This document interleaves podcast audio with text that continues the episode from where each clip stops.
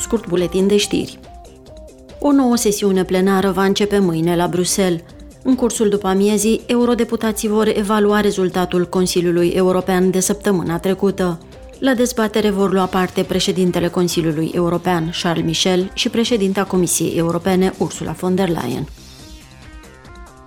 Eurodeputații vor dezbate mâine un acord referitor la noi legi care să garanteze că produsele din Uniunea Europeană respectă cele mai înalte cerințe de siguranță, indiferent dacă sunt vândute online sau în magazine tradiționale. Legile vor include noi proceduri pentru rechemarea produselor și eliminarea online a mărfurilor periculoase.